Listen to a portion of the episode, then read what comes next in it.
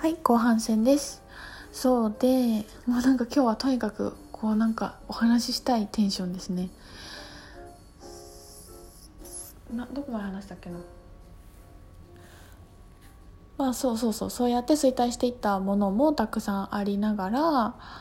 で私は、えっと、過去にノストラダムスの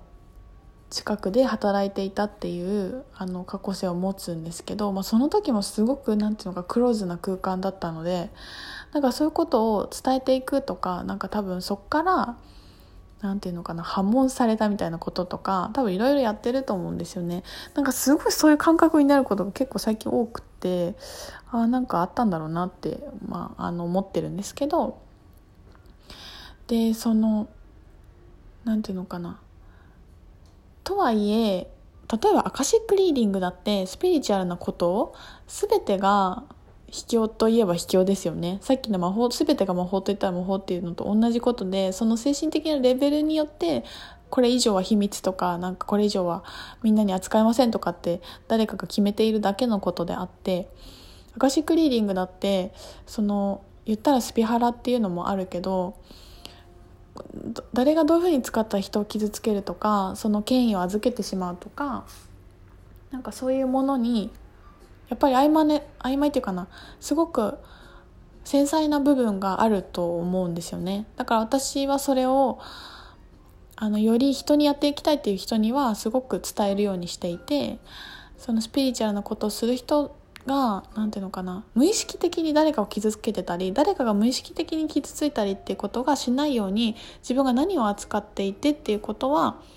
あの分かっている人でなんか歌シックリーダーとして活動するならね特にそういう人を育てたいっていうか分かっていてほしいなっていうのはすごく思うし私もいろんなマスタリーのある人たちにそれを教わったって思っているんですよね。で本当にそういうことだなと思っててそれと一緒っていうかあの昨日そう闇の講座もあったしそのいろんな真実を知っていく時にそれをどうやって使うかっていうのをちゃんと目覚めて意識的であるある自分が光のもとにそれを使うっていうことをちゃんと意図して使われる。ことがすごく大事なんですけど大事であってで自分私のがアップデートしていけばアップデートしていくほど使っていくものの何て言うのバイブレーションも高くなっていくんですよね。それこそ私が魔法が気になっているっていうことはそれだけのものを扱えるっていうことが自分の中で準備ができたから私の世界に現れ始めてすごくエソテリックであるものも私がもう扱えるようになってきてるからやってきてる学びのプロセスだと思うんですよね。でその時になんでそのうーんなんかね怖いんですよねすごいあのこれは多分格好的な反射なんだと思うんだけどこれ本当にオープンにしていいのかっていうこととか神聖なものとして扱ってないといけないんじゃないかっていうなんか結構脅迫観念みたいなところとかこれまずこれをラジオですごいオープンに話してるじゃないですか。それも私の中ではチャレンジなんだけどでも多分レベルとしなんかもう私のバイブレーションが私が光の意図のもとそれを行った時にきちんとそういう人が来てくれると思うんですよね。で私が不安のまま出した時にそういう人もきっと現れてくるだけのことだと思うから本当にこれは私のなんかなんていうのかな人生の面白いチャレンジの一個だと思っているっていうふうになんか捉えながらやってます。あ面白い そうでうんだから自分がこれからもっとすごい繊細なものをこれから扱っていってで私はすごく誰かにそれを教えることがめちゃくちゃ好きなのでそれと多分つながっていくだろうし誰かにもっとそういうものを教えていくことをすることになると思うんですよね。その時に多分今までの時代だったらすごくクローズな空間でやっていたことを多分私はもっとあの慎重になりながらもなるべくオープンでたくさんの人にそれを気づいてもらって使ってもらえるようにしたいっていうのがある気がしていて。なんかそこにそれをやりたいしで私がひとみちゃんの宇宙研究所っていうこうなんかポップな感じでやってるのもなんかそれも結構やっぱ理由があるんだなってなんかちょっと今日もう一回今日気づいたっていうか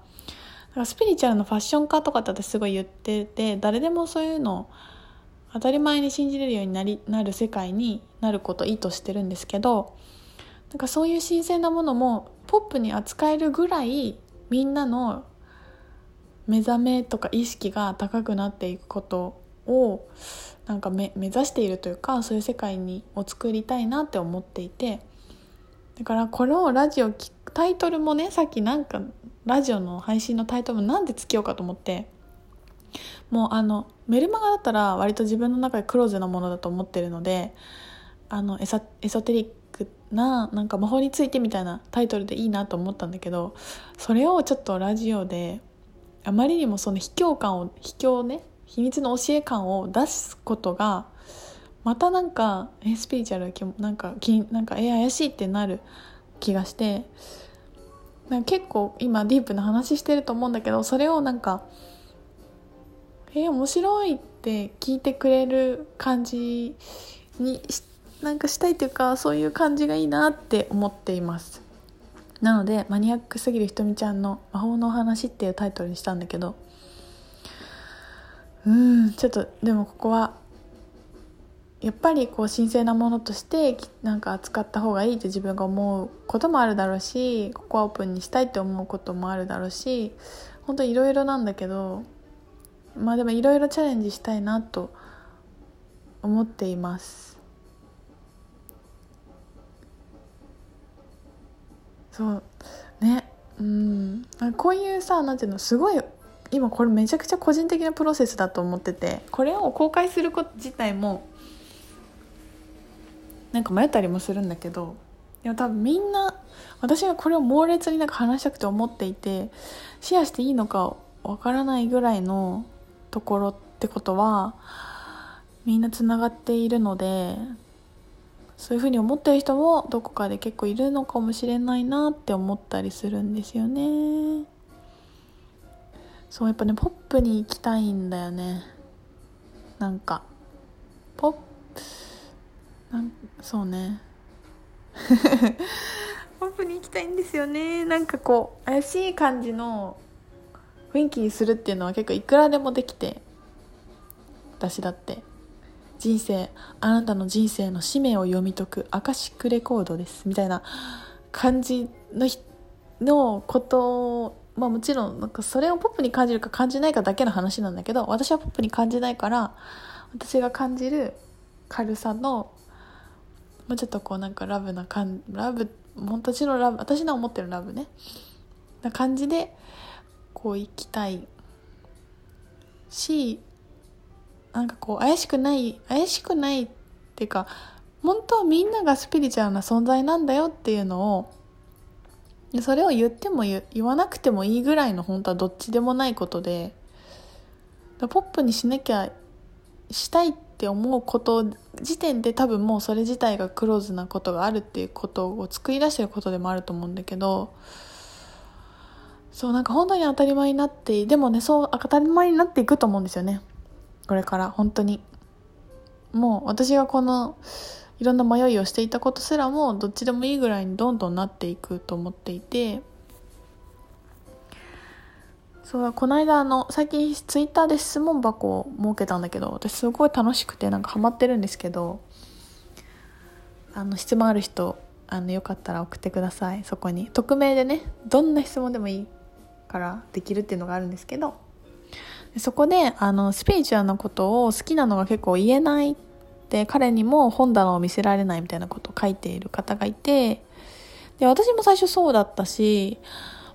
それこそなんかファッション業界と結構スピリチュアルなことって結びつきづらい世界だと思っていて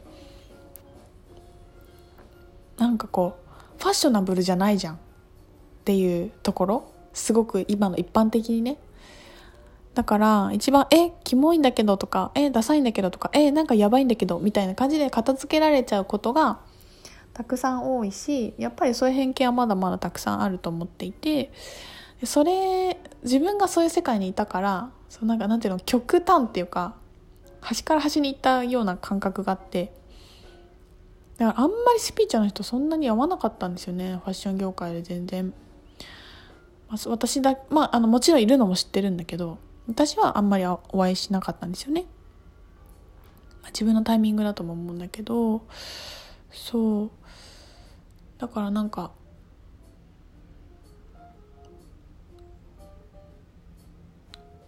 ねちょっと何言いたかを忘れなんか急に今全部忘れちゃったんですけどでもなんか今伝わってる気がするのであのなんか何かを感じ取っていけたいただけたらいいなと思うし本当にそういうタイミングなんだなっていうのをなんか個人的にすごく感じていて